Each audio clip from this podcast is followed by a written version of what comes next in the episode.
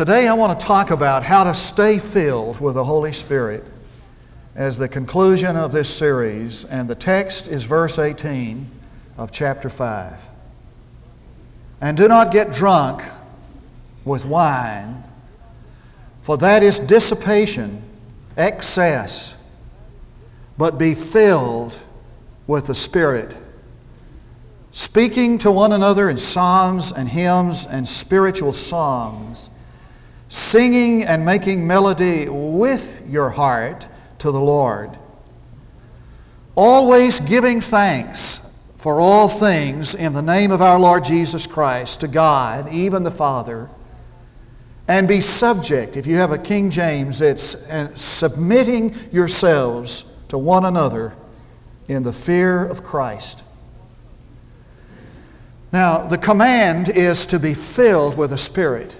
It is an imperative command. And it suggests that if a person is not experiencing the fullness of the Spirit, or as the word means, control of the Spirit, that he is living in rebellion against God. It is just as much a sin not to be filled with the Spirit or controlled by the Spirit as it is to be drunk with wine. Now, we talked last Sunday about how a person experiences fullness of the Spirit. There it must be, it begins with a constant craving of the Spirit, a kind of a desperation where a person just says to himself, he, he says, in, and he knows it in his heart, there's got to be more to the Christian life than this. Are you satisfied with, with your Christian life? It just, it's just got to be more than this. Just going to church, you know, and going through the, the, the ritual of church attendance. So it begins with a constant craving of the Spirit. It involves a complete commitment to the Spirit. So that everything, every key to every aspect of one's life is surrendered to the control of the Holy Spirit of God, absolute yieldedness of his life to God. There is the continual controlling by the Spirit, so that he is day by day controlled by the Spirit. It's not something that's once and for all, it's a daily controlling by the Spirit. And then finally, a conscious um, appropriation or a conscious claiming of the Spirit. Appropriation of that which one already possesses. Be filled with the Spirit. Now, man will be filled with something.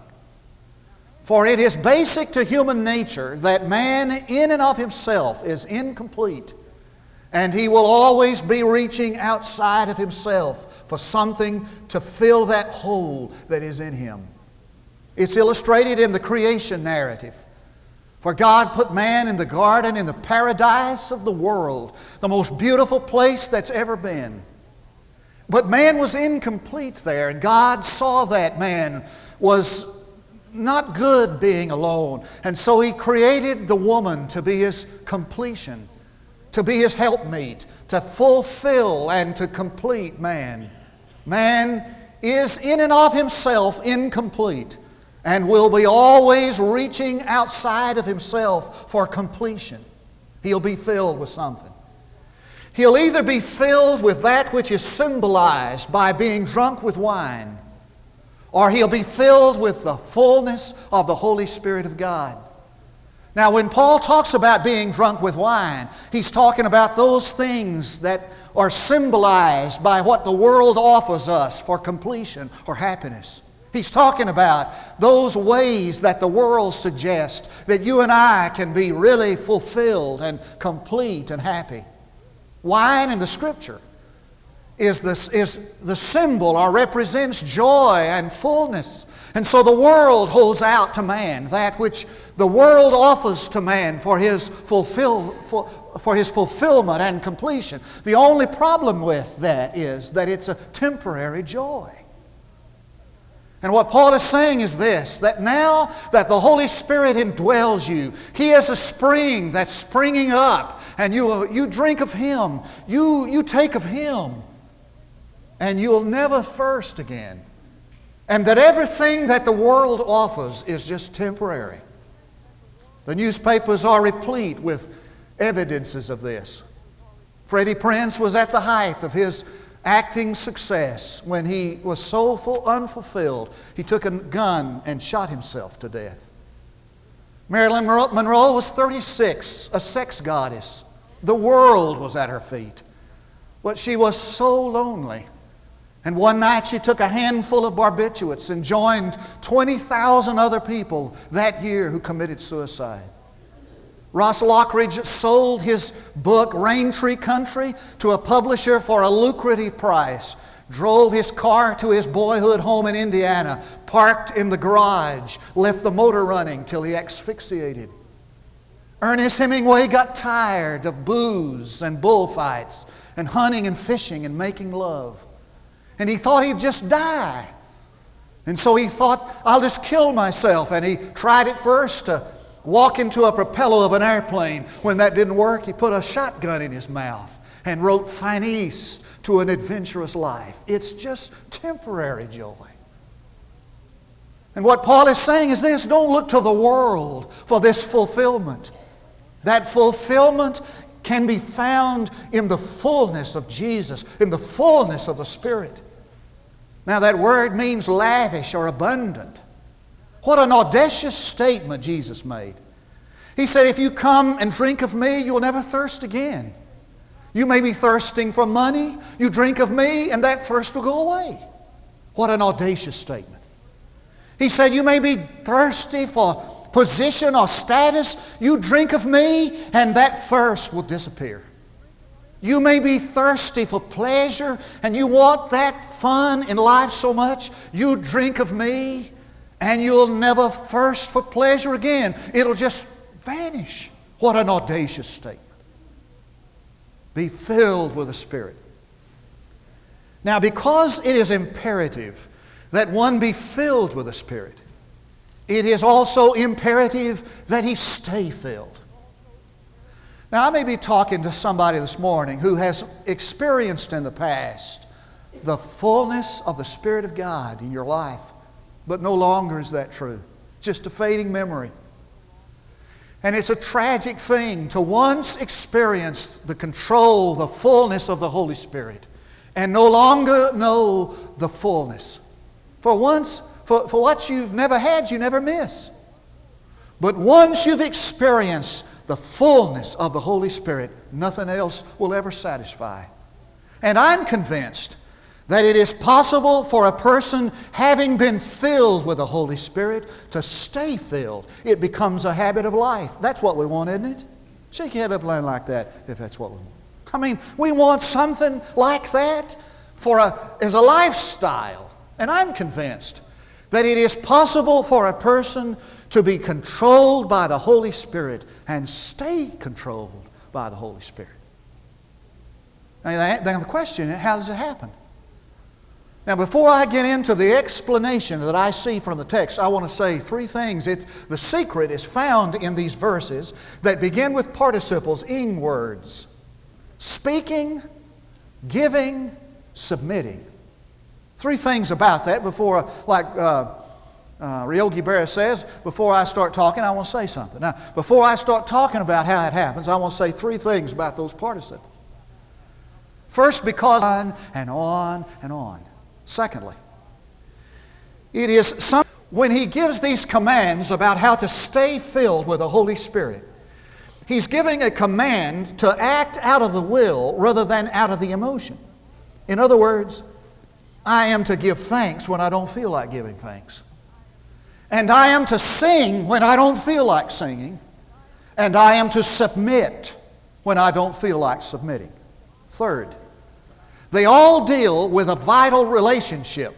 And when vital relationships are broken, then the flow of the Spirit's fullness is broken. So they are habitual, they are an act of the will, and they deal with vital relationships. Our relationship to God, our relationship to ourselves as we relate to the circumstances of life, and our relationship to others. Now, notice these. I'm, i believe that in these three verses we find not only the manifestation of the Spirit's fullness, but we find the maintenance of the Spirit's fullness. Not only do we find a description of what it's like when we're filled with the Holy Spirit, but we also find how to maintain that fullness. So if you got a piece of paper, what I want to do is to do something very practical.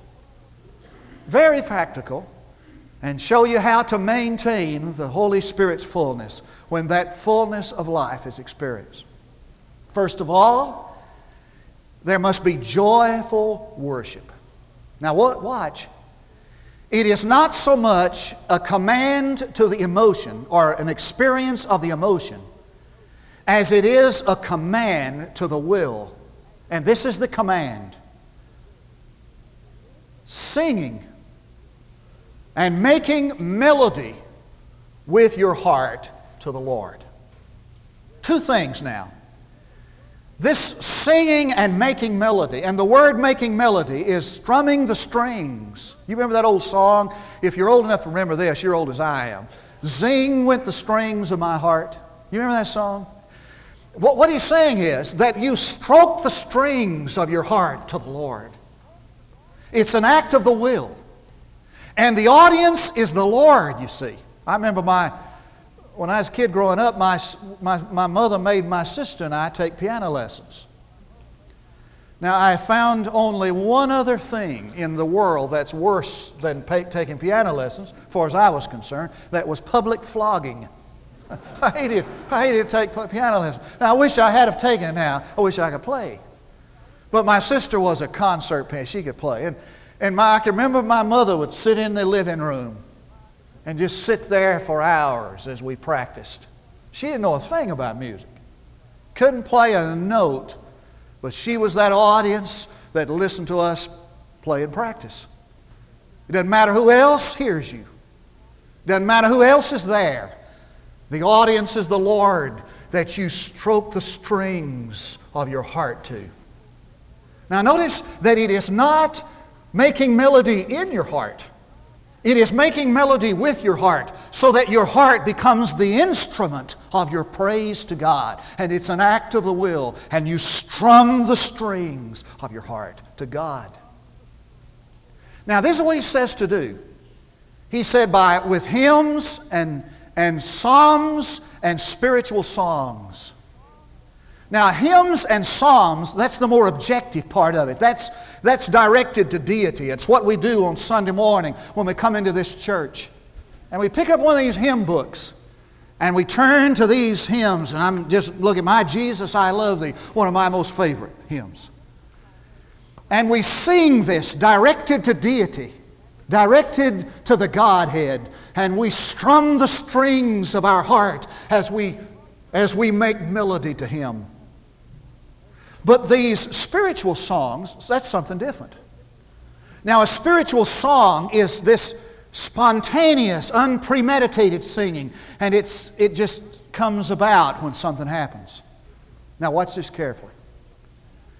If you'll turn sometime to the 15th chapter of the book of Exodus, when God parted the Red Sea and God's people walked across on dry land, when they got across on dry land, the first verse of Exodus 15 begins Then Moses and the, and the Israelites sang a song to the Lord. Now, I've thought about reading that, but I don't think I have time. But I want you to read it. And they just started singing. And what they started singing was what had just happened to them. And they talked about the parting of the Red Sea and the swallowing up. Now, I have a feeling that Moses couldn't carry a tune any better than Ed. You heard this guy sing. I, I have a feeling that he, he was an old musician, of course. But all of a sudden, as they stood on dry ground on the other side and they watched God's deliverance unfold before them, they burst out in song about just what had happened. They made it up. They just made it up. You remember in the midnight hour, Paul and Silas were in stocks in a Philippian jail, one of the, most, one of the worst hellholes on earth. And there in those stocks, I can just hear the conversation. Paul says in the midnight hour, Silas, do you know I'll fly away? can, you, can, you give us the key, can you give us the key on that? And they just started singing in the midnight hour. And I have an idea that what they sang was what they were experiencing of the Lord. Watch this carefully. The psalmist says, Bless the Lord, O my soul. You ever talk to your soul like that? Now, your soul is your essential self. It's this inner dialogue that goes on inside of you. Do, you have inner dialogue? Most of the time, our inner dialogue is presumptuous despair and, and, and, and, and fear and doubt. And what we talk to ourselves about is like this Oh, it's bad, and it's going to get worse. And what we do and how we act is the result of our inner dialogue. It's, it's how our soul talks to us. And the psalmist takes over and he tells his soul what to do. And what he tells his soul to do is to bless the Lord. Now, in preparation of this sermon this week, I just thought, well, I, I believe I'll try this. And when things begin to happen to me, whether they were good things or bad things, I tried to put them into a song. Now, I'd go down the road, I'd driving down the road, I might be singing Amazing Grace, but words you've never heard before on Amazing Grace. That's the tune. I hope you're serious about how to stay filled because I'm going to help you to how to know how. I heard of a counselor who had some people come to him and he'd tell them, he'd say, what I want you to do, you just kind of get a little introductory conference with them. He'd say, What I want you to do this week is to get you a hymnal, and I want you to take a, a song from that hymnal, and I want you to sing the words. You may not know the tune, just make you up one. I want you to sing one of those hymns and psalms all through the week. And on Sunday morning, I want you to go to church and Sunday night, and when they sing, I want you to take the hymn book, and if you can carry a tune or not, doesn't matter. I want you to sing every word of every song that's sung, and I'll see you next week. Some of them wouldn't even have to come back. Singing with your heart to the Lord. Second, there must be the giving of thanks. Continual thanksgiving. Did you know the most commanded thing in the Scripture is not repent? The most commanded thing in the Scripture is gratitude. For gratitude is a choice, it's an option. You can be gratefully humble or you can be grumbly hateful. It's your choice. Now, this must be correct gratitude, correct thanksgiving. It's to the Lord giving thanks to the Lord. It must be continual, it's always, and it must be complete for all things. And that's the tough part. For how do you give thanks for some of the things that happen to you? You do it as an act of the will. Now, I was looking in 2 Corinthians the other day, chapter 12, and I was just going over that account of Paul's thorn in the flesh.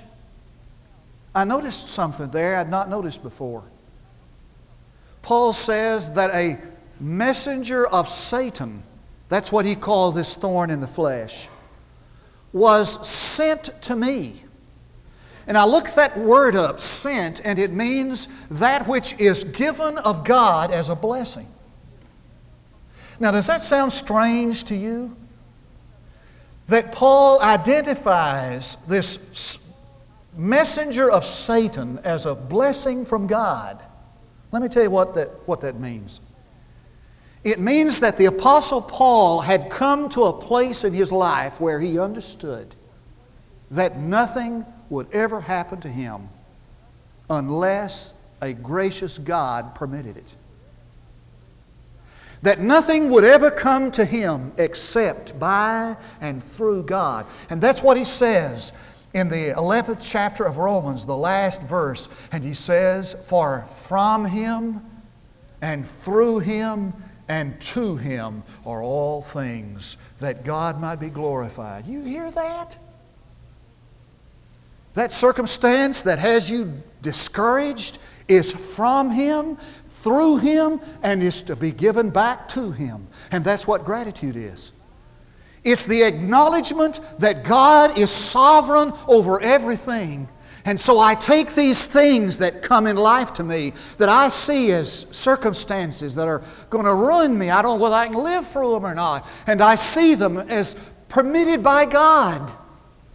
At least permitted by God. And I'm going to take those circumstances and I'm going to give them back to Him in gratitude. And the result is He's going to be glorified. That's what giving thanks for all things means. Now, I want you to do this. You probably won't, but I want you to do this. I want you to go home today and take two sheets of paper. I want you to number one, one sheet, you know, one, two, three, four, five. I want you to other other sheet, one, two, three, four, five, just all down there, maybe a ten. On the first sheet of paper, I want you to list Everything in life that's been a bum deal for you. Everything that you've been that you've gotten a bum deal on in life. And on the other sheet of paper, I want you to list everything. You hear you what you, you getting this? I want you to list everything that you would change today if you could, but you can't. Maybe it's an illness or an illness of a loved one. Maybe it's your job, whatever. I want you to list the things you would change today if you could, but you can't. Then I want you to take those sheets of paper, those lists, and thank God every day for everything on those sheets. Always giving thanks. One last thing there must be mutual submission. Submitting ourselves to one another in the fear of Christ. Now, hear me carefully. There are two things involved in that, or three. One, it means humbleness. Humbleness. Submitting means that an equal places himself under another equal that Jesus might be glorified. That's what submission means. So that in an attitude of Jesus Christ, I submit myself to another. I don't have to have my way. Try it for a week. I'm not going to have to have my way in my marriage this week. I submit to you. I'm not going to have to have my way in my, my job, etc. I'm, I'm submitting to you. I place myself in humbleness underneath you. What did, they, what did the old hymn say? Perfect submission, perfect delight. Visions of rapture now burst on my sight. Angels descending bring from above echoes of mercy, whispers of love. You know what Fanny Crosby was saying? That the perfect delight that comes in life comes as the result of perfect submission. That's true in marriage. It's true in relationships of every kind. Humbleness. Helpfulness is what that means. Helpfulness. It means placing yourself at the disposal of another. You know what we need to do? We need to stop all this introspection and all this self pity that we go through and begin to submit ourselves, placing ourselves at the disposal of others. To get up and, and go help somebody. It's what Paul meant when he said, for we preach not ourselves, but Jesus Christ as Lord, and ourselves your servants for Jesus' sake. We want you to know that we're here to serve you. And I'm thinking today of a man you probably have never heard of, man that has lived in this century. He's probably the most godly. Kagawa was born the son of a was four, both of his parents died. And he was raised, and they were abusive. And they made him pay in suffering and abuse. They sent him away to board, found him, this lonely little boy. And the missionaries gave him the story of the Sermon on the Mount that Sermon on the Mount. And one day he fell on his face and prayed, and he became the holiest man this century. Study the Bible.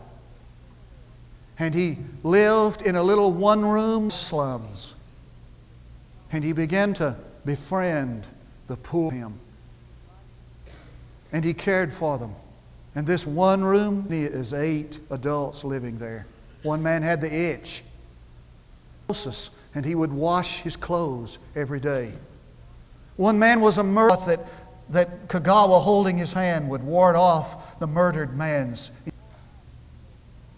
And he lived in this abject pot run across the sewage outside of his house. And the labor unions in Japan and the social unions groups, and he became famous. And he took all of his money and gave it to the poor. Became just like him.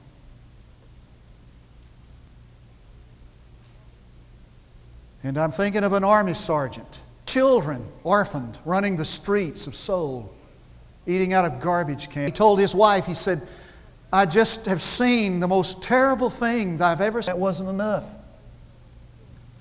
They sold everything they had and they moved to bought a house that had been shelled by the war and began to repair it. Adopted Korean ways and they ate Korean food and they wore Korean clothes and they spoke. Got a kidney disease and he took him to Japan. So they took the kidney out of this army sergeant and gave it to the little Came back to America she had raised 200 Korean. And I'm not so sure that we want to stay. The Lord wants you to do it. To this home, and this man and his wife were having a quarrel. She'd found out he'd become unfair. Said, Well, I can tell you what I can do to help you. I can help you to know Jesus Christ, not a tool for anybody to use. Jesus Christ and he died singing, and he rose again in. It's up to us. Let's pray together. Heavenly Father, I'm afraid that we don't know much about what it means to be controlled by the Spirit of God. We don't know much about singing. We don't know much about giving thanks. We know very little about submission. We know very little about what it means to live and walk under the control of the Holy Spirit. We just know that we're not happy with things as they are. and we feel so unfulfilled and incomplete. And we hear our Lord saying, If any man thirst, let him come to me. Let him come to me. Here we come. Here we come. And we pray you'll begin in us the joy that never ends, that you'll pour out in our heart the new wine of abundance.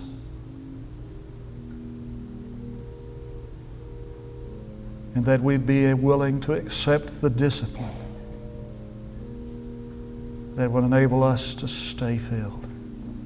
For I pray in Jesus' name. Look here, please. My invitation this morning is for that person here who has never come to know Jesus as personal Savior and Lord. Perhaps in Bible school, you lifted your hand to say, I want to be saved. You prayed the prayer. You want to come publicly. My invitation this morning is for those of you who have never confessed Jesus as the Lord of your life and accepted Him by prayer as your Savior. Come to do that today. Second invitation is for those of us who live marginal and peripheral Christianity. And you're not happy with it, not satisfied with it. There's got to be more to it than this. And you be willing to submit your life today to the control of the Spirit of God. Get your sin confessed up. Submit yourself to Him. Perhaps you need to come this morning to join the fellowship of this church body. I have a feeling, I sense that there is God's will to be done here today. I want you to be the first out of that pew to come. And by your coming, you'll give courage to others. So as we stand to sing, we invite you to come.